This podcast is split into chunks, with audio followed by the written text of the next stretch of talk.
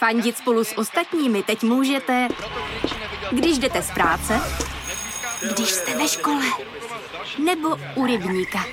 Jsme tu, abyste mohli být mezi svými kdekoliv. Tak zůstaňte ve spojení díky datům na naší nejrychlejší mobilní síti v Česku. T-Mobile.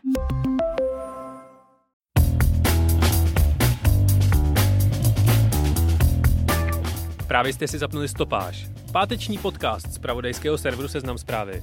Mé jméno je Jan Kordovský a tenhle týden asi poprvé nezávidím nikomu s modrým verified statusem na Twitteru.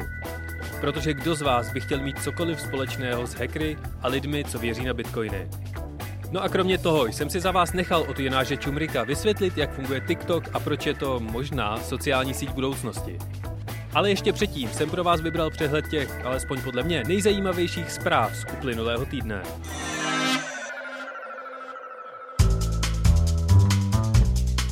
V České republice letos jezdí ostře sledované vlaky. Jen za poslední týden došlo k pěti více či méně vážným nehodám. Podle odborníků to je z důvodu nedostatku personálu, přetížených tratí nebo zastaralé infrastruktury. Na rozsáhlejší investice dosud nebyly peníze. Což chápu, inzerce v Mafře něco sežere. Superministr Karel Havlíček, který už je čtvrtým šéfem ministerstva dopravy za ANO za posledních šest let, ale rezignovat nechce. Tento týden skončili dva otcové zakladatelé TOP 09. Do sněmovny už nebude kandidovat ani Miroslav Kalousek, ani Karel Schwarzenberg. Podle aktuálních volebních průzkumů to vypadá, že by ve sněmovně nezasedli tak jako tak. Všichni ale tušíme, že to Miroslav Kalousek bez pobytu ve vysoké politice moc dlouho nevydrží. Kdo tu ale vydržel hodně dlouho, je předposlední generální tajemník UVKSČ Miloš Jakeš. Tento týden v 97 letech zemřel. A správci sociálních sítí KSČM si to řádně užili. Samozřejmě nevynechám dění v USA. Stále se drží na prvním místě v počtu nakažených na milion obyvatel a situace už je tak vážná, že si na sebe Donald Trump poprvé oficiálně vzal roušku. Kalifornie i další státy se opět začínají uzavírat. Spekuluje se, že Káně West ukončil svou týden trvající kandidaturu, Trump taky odmazal trest svému příteli, usvědčenému zločinci Roger Stoneovi. Kvůli tragicky vypadajícím průzkumům vyměnil svého volebního manažera a pro nezaměstnané spustil kampaň s názvem Zkuste něco jiného. Asi souhra náhod. Velká Británie se odvážila přehodnotit svoje původní stanovisko a z bezpečnostních důvodů se rozhodla, že do roku 2027 musí z jejich nově vzrůstající 5G sítě zmizet veškerá technologie dodávaná čínskou firmou Huawei. V České republice se mezi tím stala partnerem Huawei naše mateřská firma Seznam.cz. A Apple vyhrál soudní spor nad Evropskou unii a nemusí v Irsku zpětně doplácet 14 miliard dolarů na daních. A co se dělo ještě? Staronový polský prezident Andřej Duda se nechal vytrolit ruskými youtubery. Připomínáme si 25 let od masakru ve Srebrenici.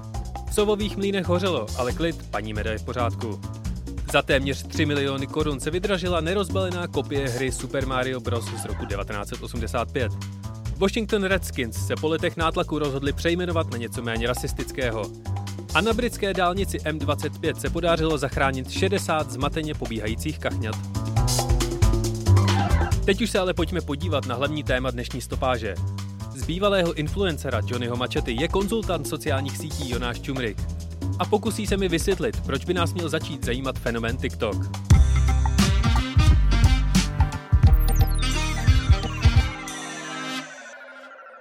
V našem smíchovském studiu se mnou teď sedí Jonáš Čumrik, český internetový influencer a člověk, co se živí tím, že ví, jak fungují sociální sítě. Dobrý den, Jonáši. Hezký den, děkuji za pozvání. Ještě než se vás zeptám na TikTok, tak by mě zajímalo, za co se dneska považujete vy. Když jste býval influencer s YouTube kanálem, kde se třeba může objevit i soutěž v pojídání kuřat, čím se živíte dneska? Já si myslím, že vlastně za celou historii jsem furt ten stejný kluk, jsem Jonáš, který ho baví určitý věci a díky tomu, co dělá, tak vlastně objevuje nový nějaký vody, který ho zaujmou. Já jsem začal původně u hudby, hudbu jsem propagoval skrz sociální sítě, díky hudbě vlastně přišla poptávka, kdo je ten Johnny Macheta, který nám tady nahrává nějaký písničky.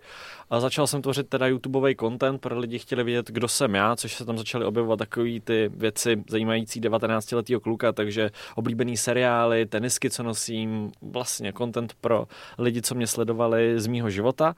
A po určitým časovém období jsem vlastně přišel k tomu, že díky sociálním sítím, který využívám na propagaci svojí práce, asi bych mohl pomáhat propagovat práci i ostatních, nejenom svým jménem, nejenom skrz svůj Instagram a svůj YouTube, ale pomoci jim nastavit nějakou linku toho, jak komunikovat na Facebooku, YouTube, Instagramu a později právě i TikToku. Takže jste prostě konzultant sociálních sítí. Uh, dejme tomu, že přináším nápady, přináším nápady a vždycky je na straně korporátu zda uzná, že ten nápad uh, chtějí realizovat nebo ne. Jasně. Dneska jste tady kvůli tomu, abyste nám vysvětlil TikTok, protože třeba ani já moc nechápu fenomén TikTok. Sociální síť, mobilní aplikace, která se poprvé objevila na podzim 2016. Co to vlastně je a na jakým funguje principu? Ve zkratce bych řekl, že to je další ze sociálních sítí, která má primárně bavit, nechci říkat, eh, že tam lidi prokrastinují, i když třeba v České republice to je 90% náplň toho, co tam ty lidi dělají. V zahraničí už to působí vlastně ke vzdělávání, rozšiřování nějakých obzorů, jsou tam skvělí učitelé matematiky, jsou tam různí jako motivační lidi z biznisu, zakladatelé startupů, který tam vlastně přinášejí mnohem víc než nějaký taneček a blbnutí s prominutím, ale nějako, nějaký know-how, myšlenky, technologické věci, takový, takový ty koncepty, které se objevují na YouTube, ale mnohem rychlejší, zkrácenější, udrží to pozornost. No a v čem je to jiný než Instagram nebo Snapchat nebo Twitter? Myslím si, že hlavně v té formě konzumace toho obsahu, kde my máme jakousi for you page, stránku pro tebe, něco jako facebookový feed, kde nám algoritmus ukazuje, co si myslí, že by nás mělo zajímat a my pouhým swipe upem vlastně ze spodu nahoru, jako když chcem swipenout na Insta Stories na odkaz na jinou stránku, tak posouváme na další a další, další video. S tím, že Často ty videa mají jenom 15 vteřin, takže na to netrávíme tolik času. Během 3-4 vteřin vlastně rozhodneme jako YouTube videa, jestli nás to zajímá nebo nezajímá a hned ho pošlem pryč nebo naopak dokoukáme. Takže asi ta rychlost, ta zajímavost, neuvěřitelně rychle se tam mění trendy, protože to, co bylo trendy na TikToku před měsícem, už dneska nemá cenu dělat, protože to nikoho nezajímá ani ten algoritmus, takže ani toho diváka. A hezky to reaguje na současnou hudební scénu, to znamená, pokud eh, jsem fanoušek hudebního interpreta, hudby, najdu tam spoustu nových interpretů, jsou tam různý předreleasy různých skladeb, což je dobrý, pokud se o to zajímám, pokud ne, tak samozřejmě mi to je asi úplně jedno. A myslím si, že v rámci i komunikace někoho k, ke svým fanouškům osobního brandu, to je super, protože ten algoritmus doopravdy funguje geniálně na to, aby se váš content, který vytvoříte, ať už jedinec nebo firma, dostal k obrovskému množství lidí a to organicky zadarmo. K tomu se ještě dostaneme, jak vlastně lidé objevují nový obsah na TikToku, ale ještě mě zajímá, kdybyste měl definovat, pro koho je jaká sociální síť. Když vezmete Facebook, Twitter, Instagram a právě TikTok. Kdo jsou jeho jako uživatelé a k čemu jsou? Myslím si, že třeba Facebook je dneska opravdu sociální síť úplně pro všechny, ale dělí se to tím způsobem, kdo ji jak využívá. Mladší to budou mít spíš jako nějakou stránku na události a pasivní konzumaci něčeho, ale budou spíš na Messengeru než přímo na té Facebookové zdi, než to naše maminky, rodiče, starší generace bude mít ten Facebook jako nějakou komunikační platformu, kde doopravdy budou sledovat to ČT24, budou sledovat vás, budou tam lajkovat, komentovat, budou sledovat třeba politiky, zároveň sdílet takový ty obrázky, který mladší generace, která je dneska spíš na Twitteru, TikToku a Instagramu, jak bude považovat za bizární. Instagram je furt obrázková platforma, hezká fotka, zároveň díky Insta Stories spousta lidí začíná mluvit, u hodně z nich se říká, že by nemělo mluvit a jenom mělo fotit. A Twitter byl původně, nebo já jsem Twitter před nějakýma osmi lety vnímal jako sociální síť pro novináře, Dneska se to podle mě dost změnilo, nejenom koronou, ale celkově přístupem mladé generace, že tam jsou různé bubliny. Starší, dospělejší uživatelé Twitteru se smějou vlastně Twitterový bublině těch mladých z generace Z za to, co tam předvádějí. Takzvaný dětský Twitter. Ano, ty se zasmějou boomerům za to, co předvádějí oni a mě vlastně baví to jenom sledovat. A potom máme TikTok, kde spousta lidí si myslí, že to je právě takový ten nový Snapchat, kam ty mladí utíkají, protože starší, nechci říkat starý, ale starší tomu nerozumí, nebo tam nejsou úplně mm-hmm. zběhlí, takže takzvaně utíkají z místa, kde nejsou jejich rodiče. No a mně se teď jako čím dál tím víc ověřuje, že i ten TikTok stárne. Je pravda, že hodně rychle člověk pozná, když někdo starší chce vytvořit eh, příspěvek na TikTok, protože to nesedí těm pravidlům té sociální mm-hmm. sítě, je to tam jak pěst na oko, ale můžeme tam sledovat lidi hodně přes 40 let, co se tam snaží vařit, ukazovat nějaké recepty. Uh, bohužel to není Přemek Forejt ani Honza Punčochář, takže to vypadá, jak to vypadá, je to spíš takový mimi bazar. Já se kromě stopáže starám o sociální sítě šťastného pondělí. A jenom se děsím chvíle, kdy přijde Jindřich a řekne, že zakládáme TikTok, protože vůbec nevím, jak bych to měl jako obsluhovat. Jaký má tahle síť potenciál do budoucna? Mám se děsit toho, že Jindřich opravdu jako přijde? Já bych to přirovnal historicky k YouTube, kdy vlastně v roce 2012, před nějakýma 9-10 lety, uh, YouTube byl fakt uh, špatným prostředím nikdo dospělý tam nechtěl být, protože děti tam jedli skořicové lžičky, dělali s proměnutím blbosti a nikdo nechápal, proč to někdo dělá a proč to má tolik views. Ale doba šla dál a přinesl to dospělejší, rozumnější tvůrce, vys Petr Vy vlastně vy, což děláte tak jako YouTubeový uh, koncept, ale neděláte ho na YouTube, děláte ho pro sebe. A tím, že zestárl tvůrce, který přinesl rozumný obsah, tak zestárl i divák, protože se měl konečně na co koukat.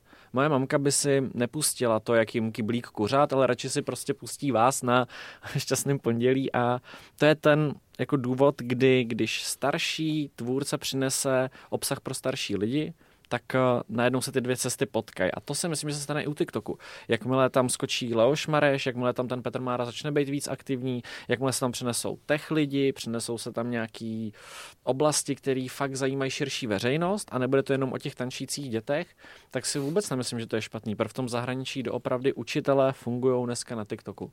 Ještě než budeme pokračovat v dnešním rozhovoru o tom, jak funguje TikTok, vás chceme nalákat na naší první True Crime minisérii České podsvětí. Za chvíli jsme zpět. Dobrý den, já jsem Klíma, těším mě. Já jsem Adam. Seznam zprávy uvádí. Josef Klíma je český Mindhunter. Znal celý český podsvětí osobně a přežil to. Podcastovou sérii. Že už jsem nejstarší ještě aktivní novinář, který všechny ty velký zločince osobně pamatuje. No. České podsvětí. A já jsem asi nejmladší český youtuber, který se o tyhle zločince zajímá. S Josefem Klímou o zločinu divokých devadesátek. To je vlastně největší pistole na světě, jaká existuje.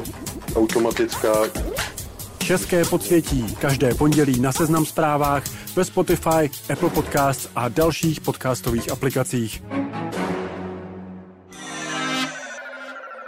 Když si dnes na TikToku založím účet a budu chtít objevit někoho nebo nějaký fenomén, který se tam zrovna ukazuje, jak to udělám? O, budu věnovat chvilku svýho času tomu TikToku, budu takzvaně sledovat, co mi to ukazuje, lajkovat, dokoukávat videa, protože ten algoritmus doopravdy je extrémně chytrý v tom, že pozná, co dokoukáte, co nedokoukáte, co vás zaujalo, nezaujalo, co si stahujete, co posíláte kamarádům. Na základě toho vlastně určí, co by vás mohlo zajímat a potom krom toho, že si teda nasledujete nějaký ty profily, který tam uvidíte tím, že vás zaujmou, tak uh, 95% views, který kdokoliv chytí na TikToku, není díky tomu, že vás někdo sleduje, mm-hmm. ale z toho, že se objevíte ve For You page, takzvaně TikTok doporučí potenciálnímu divákovi váš content. Takže i vlastně pro toho člověka, který tam chce mít cokoliv vlastně, tak uh, chce to chvilku času. A to se nebavíme, jako že tam musí měsíc v kuse každý den chodit, ale věnovat tomu nějaký čas, aby ten algoritmus se ho nějak zařadil a něco mu ukázal. A pochopil jsem to správně, že i když mám tři followery, tak se můj obsah může dostat potenciálně ke milionům lidí? I když uh, váš profil sleduje konkrétně nula, tak video může mít 100 tisíc až miliony přehrání. To si myslím, že je hodně velká bariéra právě třeba na Instagramu, kde dostat se na ten influencerský level už je naprosto nemožný. Když jsme se tady vlastně bavili v začátku o nějaký tom rozdělení sociální síti, přidaných hodnotách eh, toho TikToku, tak tohle je právě podle mě to zajímavé pro ty mladý, protože dneska mladý člověk eh, horko těžko prorazí na YouTube, není to rozhodně otázka jedné noci. Když to na tom TikToku vy uděláte nějaký video, který je zrovna trendy a i z profilu, který sledují tři vaši spolužáci, najednou tam máte 10 tisíc přehrání, což je prostě hezký pro toho člověka. Takže i možná proto ty mladí lidi dneska běžejí na ten TikTok, protože ne, že by chtěli dělat uh, nějakou cestu slávy a být druhý kovy Jirka Král, Šopaholik Nikol, ale spíš vlastně, když už něco tvořím, chci, ať to vidí víc než mý čtyři kamarádi a to jim ten TikTok umožňuje. Je ten algoritmus nějakým způsobem veřejný, anebo je to prostě černá skřínka a prostě konzumujete to, co je vám naservírovaný? Osobně si myslím, že málo kdo ví, jak to vlastně funguje ale z osobní zkušenosti vzhledem času, kolik jsem tam strávil já a lidi v mém blízkém okolí, tak eh, je to něco, co vám vlastně servíruje obsah, aby vás to tam udrželo. Mm-hmm. Ale jak to funguje, odkud to ty data bere, z čeho to vychází, se já nedovedu teda jako říct. A neděsí vás to trochu? Uh, jako mě děsí spoustu věcí, a odkud bere data Facebook, co bere za data, proč tady byla Cambridge Analytica, co všechno o nás věděla. Takže já se vlastně neděsím TikToku jako TikToku, ale celkově mě občas zaráží, že něco, jak se říká, něco řeknete, něco zazní v telefonu během hovoru, vy vlezete na Facebook a najednou to máte sponzorovaný příspěvek od té firmy. Takže to mě vždycky jak překvapí, že se říkám, dobře, moje konspirační já ve mně začíná jako trochu pochybovat, v jakém světě žijeme, ale ve své podstatě asi já osobně nějak zatím nemám nic, co by prokázalo, že hele, tohle ti krade tohle a tamto, nebo krade to něco, co nikdo jiný nikdy nekradl, nebo nevyužíval jinak. Takže jsem k tomu takový jako zatím pasivní. No. I když ty videa mají třeba 7 sekund, tak některá z nich jsou jako hodně, hodně komplikovaná podle mě na produkci. Jak dlouho může trvat jedno tohleto video vyrobit? O, je to doopravdy, že nezáleží na stopáži, ale spíš na nějaký té kreativní části zatím, protože moje jedno 15 sekundový video, který jsem dělal pro jednu firmu, zabralo zhruba, já nevím, jestli 18 vteřin toho natáčení, že prostě 15 jsem točil a 3 bylo, že jsem hodil krabici bod před sebe, takže sečteno potrženo nula kreativity, vytočilo to nějakých 60 tisíc views, ale není to příklad, na kterým ukázat, že na TikToku za 0,0 času vytvoříte něco, co organicky má 10 tisíce přehrání, protože znám lidi, kteří na jednom videu stráví fakt jako hodiny. Protože se bavíme o tom, že prostříhávají prostředí, používají různé efekty. Zajímavé je, že všechno používají v TikToku. Já, když jsem chtěl otitulkovat svůj první TikTok, tak eh, mám kamaráda Ondru, který je titulkář, umí skvěle nasazovat titulky. Poprosil jsem ho, jestli to může udělat. On, že má teď dost práce, že se k tomu dostane za dva dny. Hodil jsem na svůj Instagram teda poptávku, že bych teď potřeboval něco zjistit a odepsal mi nějaký 16-letý kluk, že není problém poslal mi okamžitě to video otitulkovaný a já, jak jsem psal, jako, jak jsi to tak rychle udělal, když jsem jenom to hodil na story. No tak jsem si to otitulkoval jsem to v TikToku. Takže oni spoustu těch efektů, přidaných hodnot, doopravdy ty tvůrci mají přímo v té platformě, že takzvaně nemusí ani z ní utík, utíkat. Že mezi tím, co já jsem starou cestou šel za člověkem, co umí mm-hmm. prostě s grafickými programama, nasadí mi tam titulky na stopáž, tak uh, tady kluk v prváku prostě přímo v TikToku mi za pár vteřin poslal hotový video. Máte nějakou představu o tom, kolik zhruba lidí TikTok v Čechách používá? Můj osobní odhad je, že to bude kolem milionu uživatelů v České republice. To je dost? Myslím si, že to není málo a o, zároveň o, bude překvapení, že v nějakém srpnu bychom se měli doopravdy od TikToku dozvědět o, reálně, kolik lidí to používá, takže pak se k tomu můžeme vrátit, jak moc jsem se sekl. Dávám tam plus minus 100 tisíc, ať mám nějakou jako hranici, ale řekl bych, že jsme kolem milionu uživatelů dneska. Jaký žánry a formáty jsou na TikToku nejúspěšnější? Co prostě člověk musí udělat pro to, aby byl dobrý TikToker?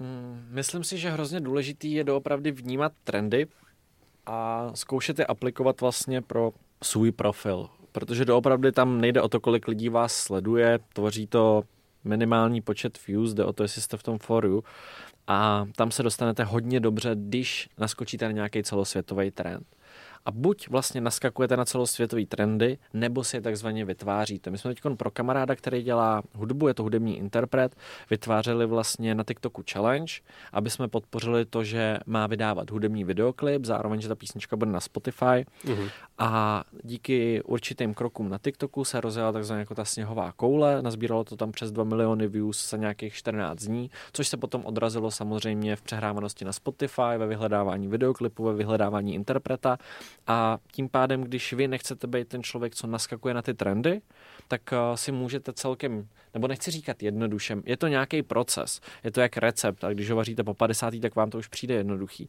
Ale jsou způsoby, jak vlastně můžete ten trend vytvořit, udělat, nechat ho vlastně žít svým životem a tím boostovat třeba svůj profil. Hlavně se nestydět. No a možná mít taky trochu soudnost, když jsme u toho, co hlavně tam mít, protože um, nechci tady kopat do nějakých řad, ale myslím si, že ze starších tvůrců všichni zaznamenali asi příchod Richarda Krajča na TikTok a tam je potom jenom otázka, že ano, má to spoustu views, mm-hmm. ale pro mě třeba nějaká hodnota, pomáhá to tomu osobnímu brandu jménem Richard Krejčo v reprezentaci toho, co on chce reprezentovat. Jo, a, a tam krásně vidíme, pokud si prdnete do hrnce a jste dospělý muž, tak samozřejmě dětem to přijde vtipný, ale jak se na to koukají vaši vrstevníci. No, Richard Krajčo má mnoho tváří. Od Shakespearea až po TikTok. Dá se na TikToku nějakým způsobem vydělávat? O, dá a myslím si, že to je jedno z témat. Pro mě osobně možná, jelikož nerozumím tolik, co to dělá s těma datama, mm-hmm tak pro mě mnohem větší téma je vlastně vydělávání na TikToku, kdy tvůrci před pár lety od doopravdy dětí v nízkém věku dostávali vysoký desetitisíce. A nikdo to moc neřešil, protože nikdo tomu nerozuměl, nevěděl, co to děje.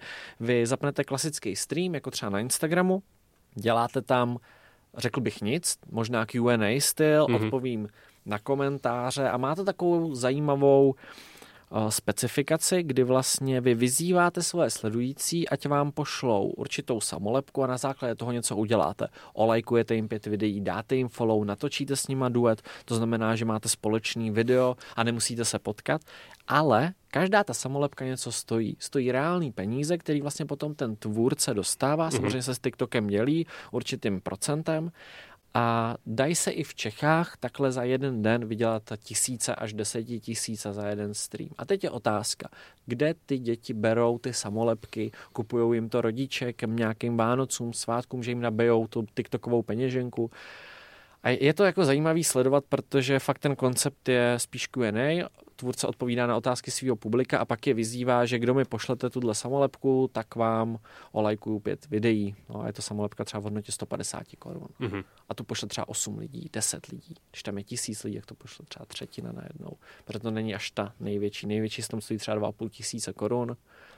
A je, je to zajímavé, takže ano, dá se vydělávat a dá mm. se mhm. vydělávat tímhle stylem, pokud jsem tvůrce značka a v rámci ještě nějaký jako dlouhodobý monetizace si myslím, že to začne být zajímavý ve chvíli, kdy TikTok uvažuje nad tím, že spoplatní přehrání, to znamená, my vymyslíme nějakou audiostopu, vy tam mm-hmm. dáte šťastný pondělí, kde Indra něco řekne a lidi na to natočí tisíc videí, těch mm-hmm. tisíc videí nazbírá, nevím, plácnu milion a půl přehrání a oni vlastně klasicky jako Spotify monetizuje písničky, tak asi určí, kolik to musí mít procent přehrání, aby to zmonetizovalo a pak jakou dají vlastně cenu na tenhle ten trh. A pak si myslím, že to op- opět bude zajímavý, protože pokud tam bude nějaký tvůrce, který vytvoří něco, co bude žít tou virální stranou a nemusí to být hudební interpret, může to být stand-up komik, může to být jakýkoliv zvuk, fungují takhle přeřeky. Skvělá byla Monika Bagárová ze Superstar se svojí jako legendární hláškou Kámo, seš mi fakt nesympatický. Že to reálně nemusí být jenom na hudební podklad, mm-hmm. stačí jenom něco, co se takzvaně hezky vytrenduje, pomůže se tomu, aby se to stalo populární na tom uh, TikToku a najednou to může přinést hezký pasivní příjem. To jestli TikTok funguje na přeřecích, tak to se šťastným pondělím bude mít velký úspěch. Je nějakým způsobem TikTok moderovaný? Má nějaký pravidla, co na něm může nebo nemůže být? Já si z osobní zkušenosti dovolím říct, že ano, protože je tam zakázaný alkohol. Mm-hmm. Nevím přímo, jak je to s tabákem, protože vodní dýmku a vapolizer, jak mm-hmm. se mhm. říká, elektronickou cigaretu, to podle mě nechá projít do feedu. Mm-hmm. Tam je takový zajímavý koncept, že vy vytvoříte video a stejně čekáte určitý čas, 15-30 vteřin, někdy minutku, než to pustí do vašeho feedu, protože on vám třeba řekne, že na toto nemáte autorské práva, tady porušujete pravidla komunity, tady nemůžete tohleto. Takže vy se třeba děláte 4-5 hodin s videem a najednou tam uděláte něco, co vlastně jde proti těm pravidlům, protože to je na tenkým ledu, on uzná, že to je jako zahranou a stopne vás dřív, než to někomu ukáže. Jedna z nejvíc frustrujících věcí v Čechách je, že se nemůžete spojit s Facebookem, s Twitterem a s jejich nějakým supportem, aby vám nějak pomáhali. Existuje nějaký rozsáhlejší support TikToku pro českou lokalizaci? Nebo Před 14 nás... dny začali stavět vlastně interní tým v Polsku, který bude mít na starosti Evropu. S mm-hmm. my jsme právě už nějakým způsobem v kontaktu i kvůli budoucím spouštěním kampaní na TikToku, kvůli nějakým číslům, možnostem přesně tam do toho ne zasahovat do TikToku, ale být v kontaktu, když se přesně něco děje, když tam bude vstupovat nějaká velká firma, a bude potřeba něco takzvaně vyřešit. Takže ano, myslím, že to je tři týdny, 14 dní, co vlastně v Polsku vzniklo tady jakože se otevřel kancelář a začínají sem teď lidi kolem toho dávat dokupy a všechno si to sedá. Ve stopáži dnes s influencerem Jonášem Čumrikem řešíme z popularitu sociální sítě TikTok. Kde se TikTok vlastně vzal? Kdo ho vlastní a provozuje? No, myslím si, že ta historie je zajímavá z toho důvodu, že dřív se to jmenovalo Musically. Mm-hmm. Útočilo to konceptně, koncepčně na nějaký Vine, což byla taky určitá sociální síť, hlavně pro zábavu. Přinesla, přinesla tenhle druh zajímavých, krátkých, rychlých, střiha, stříhaných videí. Přišlo Musically, přetáhlo si mladší generaci a najednou to bylo prodaný Číně, která si to přejmenovala na TikTok. V čem spočívá obcho- jejich obchodní model? Jak vlastně TikTok vydělává peníze? Krom toho absolutního minima, který jim přinesou jejich uživatelé tím, že nakupují ty samolepky, tak uh, jako Facebook a YouTube oni vlastně nabízí prostor pro inzerenty. A ten prostor je pro mě osobně velice zajímavý, protože dokážou takzvaně za málo peněz zahrát hodně muziky a to je jejich vlastně hlavní příjem. Přijde firma, která chce inzerovat na TikToku, Mhm. dostane vlastně komu to můžou ukázat, kde to můžou ukázat, jak dlouho to můžou ukázat, jakým stylem to můžou ukazovat tomu divákovi a řeknou jim, kolik to stojí. No a ta firma se potom rozhodne, jak dlouho to chce, jaký z těch formátů si vybere a to si myslím, že je jeden z hlavních příjmů TikToku. Přesně na rozdíl od Snapchatu, který mu hrozně dlouho trvalo tenkrát vymyslet nějakou tu cestu toho výdělku. Co děláte o prázdninách? Co dělá influencer o prázdninách? Užíváte si léto v Praze? Já už nejsem moc influencer, já jsem právě nedávno řešil, že někdo po mně chtěl reklamu na Instagram, tak jsem se mu snažil vysvětlit, že už to fakt moc nedělám, takže ať se nezlobí, že spíš doporučím nějakého z kamarádů, ale já převážně teda pracuju tím, že se teď spoustu věcí změnilo díky koroně, tak v rámci digitalizace, o, budování těch brandů na sociálních sítích, právě možnosti nástupu, inzerovat na TikToku. Spousta firm teď řeší různé otazníky s tím spojený, což znamená, že mě občas zazvoní telefon, přijde e-mail, pojďme se na tím potkat, zkusit vymyslet, jestli to pro nás je, není. A díky tomu moje léto doopravdy bude v Praze. A kde vás naši posluchači můžou sledovat? Doporučil bych asi číst Twitter, kde mám fakt špatný humor, ale já svůj humor mám rád. A Když se bavíme o TikToku, klidně bych doporučil sledovat TikTok, kde jsem jako Jonáš Čumrik bez diakritiky. A asi budu rád, když mě bude sledovat jenom na Twitteru. Na Facebooku nejsem a na YouTube už taky netvořím. Já vám moc děkuji za rozhovor. Já děkuji za pozvání a přeju hezký den.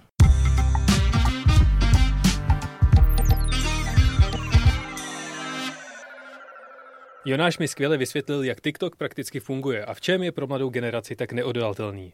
Aplikace je ale poslední týdny hodně diskutovaná i z pohledu bezpečnostních rizik a taky se stala předmětem mezinárodních digitálních válek. Proto jsem si do stopáže pozval ještě odborníka na digitální trendy Adama Zbíječuka, se kterým doufám doplníme tento potřebný kontext. Dobrý den, Adame. Dobrý den. Kdo je tedy oficiálním vlastníkem TikToku? Mluví se o něm jako o čínské aplikaci, ale nepředpokládám, že ji diriguje přímo vedení čínské strany. Tak samozřejmě jde o uh, soukromou firmu, a soukromou firmu ByteDance, která je vlastníkem nejenom TikToku, ale celé řady dalších aplikací. Aby to bylo trošku složitější, tak uh, TikTok vzniknul spojením toho, že tato čínská firma měla svoji čínskou aplikaci, jejíž jméno nevím, jak se správně vyslovuje, nějak Douyin, a ta koupila a, konkurenční americkou aplikaci, americký startup Musical.ly, o kterém se mluvilo už předtím i u nás, mm-hmm. jako o nějaké trendující věci. A spojila ty věci dohromady a branduje pod značkou TikTok všude po světě, kromě Číny, kde to zůstává pod tou původní Douyin, a Douyin značkou. A společnost ByteDance je soukromá, jejím vlastníkem je čínský miliardář, který díky té, té popularitě se velmi rychle posouvá v žebříčku miliardářů Forbesovským, takže a, není to samozřejmě vlastnictví státu. Ba dokonce TikTok jako aplikace je inkorporovaná ne v Číně, ne v USA, ale na Kajmanských ostrovech. A má svoje pobočky, a americkou pobočku, to znamená ByteDance Ltd., a má svoje pobočky teď poměrně nově oznámili, že přesouvají například zprávu právě jako ochrany dat a podobně a evropských uživatelů do Velké Británie a do Irska. Velká Británie pro Velkou Británii, už počítající s Brexitem, a Irsko pro celou Evropskou unii. Takže z tohoto pohledu potom půjde o v zásadě jako evropskou pobočku firmy na Kajmanských ostrovech, za níž stojí mateřská čínská společnost ByteDance. A když to porovnáme třeba s fungováním firmy Huawei? Huawei je, myslím si, dost jiný příklad v tom, že o jejím zakladateli ačkoliv se toho neví úplně moc, tak se všeobecně soudí, že se jedná o prominentního člověka s přímým napojením na čínskou armádu a výsledek čínského programu a získávání technologií od amerických konkurentů zejména, ale nejen. A tudíž tam to napojení si myslím je výrazně užší.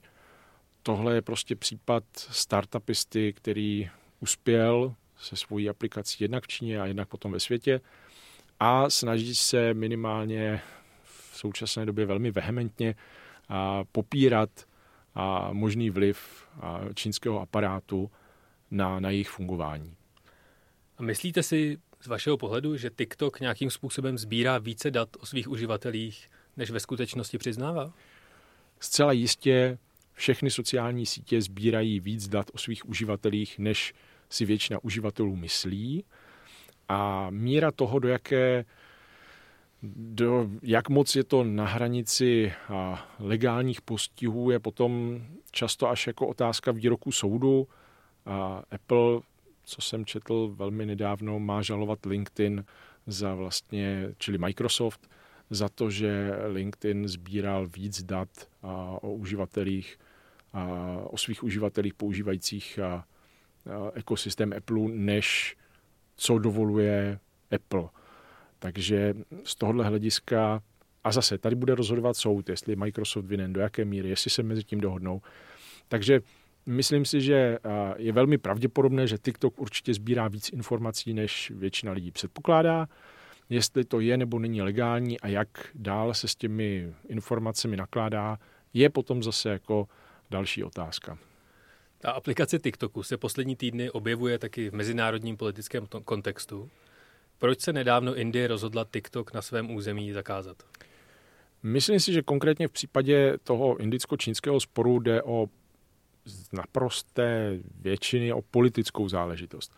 To znamená, Indie a Čína mají dlouhou historii velmi komplikovaných vztahů vzájemných a dodnes nemají dořešené územní spory, které vedly k tomu, že prostě někde v Himalájích došlo ke střetům čínské indické armády, kde došlo k několika desítkám úmrtí bez zbraní. Ty lidi se tam navzájem zhazovali z nějakých útesů a bojovali spolu pěstmi a kameny. Jo. Takže to je taková jako bizarní věc, že v 21. století takováhle, takovýhle lokální střed může vést k tomu, že Indie v rámci nějakých odvetných opatření a udělala tenhle poměrně zásadní krok, nešlo zdaleka jenom o TikTok, a stejně tak dopadl WeChat, Baidu, další velký čínský aplikace. Indická vláda, myslím si, že těžko o ní dneska mluvit jako o nějakým příkladu demokratického fungování. Stojí například za asi největším internetovým blackoutem v historii vůbec, kdy prostě v oblasti Kašmíru vyply prostě lidem internet na několik měsíců. Mm-hmm. Ani nevím, jestli to v současné době, jako, jak na tom jsou, ale, ale co jsem to naposledy viděl, tak to prostě šílený šílený příběhy, co se tam děje. A je velmi nacionalistická.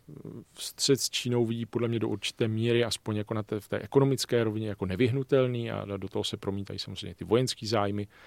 A Indie má vlastní a miliardáře, kteří operují na trhu aplikací, má vlastní klony TikToku, tudíž e, já zatím vidím spíš než reálný bezpečnostní problém snahu a mít nějakou páku na Čínu, která je jinak pravděpodobně v silnější pozici vůči Indii než obráceně.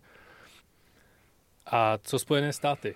Ty také uvažují o tom, že TikTok zakáží, respektive současná administrativa. A ještě by mě zajímalo, jak moc je vůbec v současnosti proveditelné, že zakážete nějakou online platformu. Já myslím, že Čína ukazuje, že to jde, že jo? ale samozřejmě ne stoprocentně. Na druhou stranu nejde o to udělat to stoprocentně, jde, to, to, jde o to udělat to jako dostatečně. To znamená, stejně jako se v Číně můžete dostat na Facebook, ale možná vám za to budou hrozit nějaké postihy, nebo to může zhoršit vaše sociální skóre, tak eh, ve Spojených státech eh, je pravděpodobně možný tu aplikaci zakázat a je určitě možný jí znemožnit tam rozumný fungování ve smyslu reklamy a podobně a nikoli však podle mě jako reálně odstřihnout a uživatele jako takový. Ale o ty ve finále zas až tak nejde. Jde o to prostě vyslat do Číny jasný vzkaz. Vy jste nám zakázali fungování Facebooku, Google na čínském trhu, my vám můžeme zakázat fungování vašich firm na našem trhu a Trumpova administrativa udělala spoustu věcí, které spousta lidí myslela, že nejde. Takže já si myslím, že to nejde vyloučit. Ale samozřejmě i jako v případě Huawei, a i jako v případě dalších, dalších podobných sporů, je to primárně politická otázka. Nemyslím si, že by šlo v první řadě o bezpečnost. Navíc ten rozdíl sociální síť versus firma podnikající v kritické infrastruktuře vidím jako docela zásadní. No a jak se díváte na to, že ten algoritmus, který TikTok provozuje, je jeden vlastně velký black box, do kterého vůbec není vidět a teoreticky je možné, že je postavený tak, aby uživatelům předhazoval obsah, který se zrovna firmě, potažmo teda Číně, zrovna hodí. Já bych si tady možná vypomohl právě tím, co, co velmi zajímavě popsal Casey Newton, americký publicista, vloger, na téma TikToku a toho, jakým způsobem moderuje, moderuje obsah. Většina sociálních sítí, Facebook, Twitter a podobně, je dneska pod tlakem kvůli tomu, že nemoderují dostatečně. TikTok je pod tlakem kvůli tomu, že moderuje až příliš. Facebook má spoustu a zemí, ve kterých neumožňuje různé věci. Například pokud jste v Turecku, tak tam jako s prokurdskou a tematikou pravděpodobně se taky neprosadíte, bude to smazaný, protože Facebook řekne, že dodržuje a platný zákony Turecka, ty to zakazují, nemůžete tam spálit tureckou vlajku, hnedka vás smažou a tak dále. A TikTok samozřejmě v Číně nebude jako umožňovat vzpomínku na Tiananmen a nebude povolovat jakýkoliv věci proti a komunistické straně. Je otázka, do jaké míry bude ovlivňovat tenhle obsah ve Spojených státech. A to si myslím, že je věc, jako která se dá zkoumat a určitě je dobrý to dělat. A na druhou stranu je zajímavý, že TikTok jako je vlastně mnohem víc moderující i úplně věci, které, řekněme, nám budou připadat zvláštní. Jo. A například tetování, který je v Číně jako vnímaný jako problematická věc, tak prostě na TikToku v Číně nebylo a protože ty standardy byly jako z Číny, tak eh, prostě TikTok moderuje ten obsah výrazně víc i v těch dalších zemích a to nemyslím z hlediska politického, ale tak obecně jako co se může a nemůže objevovat, tak, eh, tak byly vlastně jako mnohem prudérnější, než na co byli američané zvyklí se svým přístupem k sociálním mm-hmm. sítím, kde dokud to není jako vysloveně proti, tak jako byl úzus to nemazat. Což se dneska jako už nějakým způsobem mění. My tenhle ten rozhovor točíme ve čtvrtek odpoledne a já mě to nedá, ale musím trochu uhnout od, ještě od TikToku, protože dneska ráno jsme se probudili k headlineům, že Twitter někdo hacknul a ten hack byl naprosto gigantický a bezprecedentní. Jaké to podle vás bude mít dopady na důvěryhodnost a budoucnost téhle sítě? No, bylo to, byla to veliká věc. Myslím si, že to je bezprecedentní z hlediska všech sociálních sítí vůbec a nikdy se nic podobného nestalo. Mezi těmi hacknutými účty to byla přehlídka jako celebrit, politiků, firem, Apple, Obama, Biden, Elon Musk a tak dál. Všechno zdánlivě kvůli tomu, aby, aby se promovala nějaká skem zpráva na bitcoiny, pošlete nám tady bitcoiny a my vám pošleme dvojnásobek zpátky a samozřejmě nic nedostanete. A, a ty První reporty ukazují, že velmi pravděpodobně se něco takového nemohlo stát, aniž by nebyli kompromitovaný a nebyl by to jako inside job, to znamená, muselo dojít k nějakým, nějakým způsobem a k zapojení lidí uvnitř Twitteru, ať už vědomě nebo nevědomě. Objevily se spekulace, že prostě hexy si koupili někoho uvnitř. Těžko říct, co je horší, jo? jestli je hekli, nebo jestli někoho koupili, protože to trvalo několik hodin. Ve chvíli, kdy vám takový útok trvá dvě hodiny a, a v Twitteru nebyli schopni to zastavit, tak je to jako velmi, velmi napováženou. Mm-hmm. A, a zcela jistě to přispěje k dalšímu kolu a, zvažování toho, jaké sociální, jak, jaké, jaký vliv mají sociální sítě a co případně takováhle věc může udělat. Z tohohle hlediska myslím si, že to bude jako kauza roku 2020 a, a ty důsledky můžou být daleko sáhlý a dneska jako vlastně vůbec nevíme, co to přinese, krom toho, že velmi pravděpodobně tohle se jen tak jen tak nesmázne tím, jakože jo, stane se. Hacknout účet někomu, to, to se stává pořád. Ale hacknout Twitter jako takový, to je, to je silný kafe. Já vám moc děkuji za rozhovor a ještě se vás na závěr zeptám, vy se sociálním sítím a jejich konzultaci věnujete profesionálně, kde vás lidi můžou sledovat nebo najít? A mám výhodu, že moje příjmení je sice nezapamatovatelný a těžko vyslovitelný, ale jedinečný, takže na všech sociálních sítích jsem jako Zbějčuk, z b i e j c z u k takže na Twitteru, na LinkedInu, na Facebooku, kdekoliv. Díky moc a užijte si dovolenou. Díky.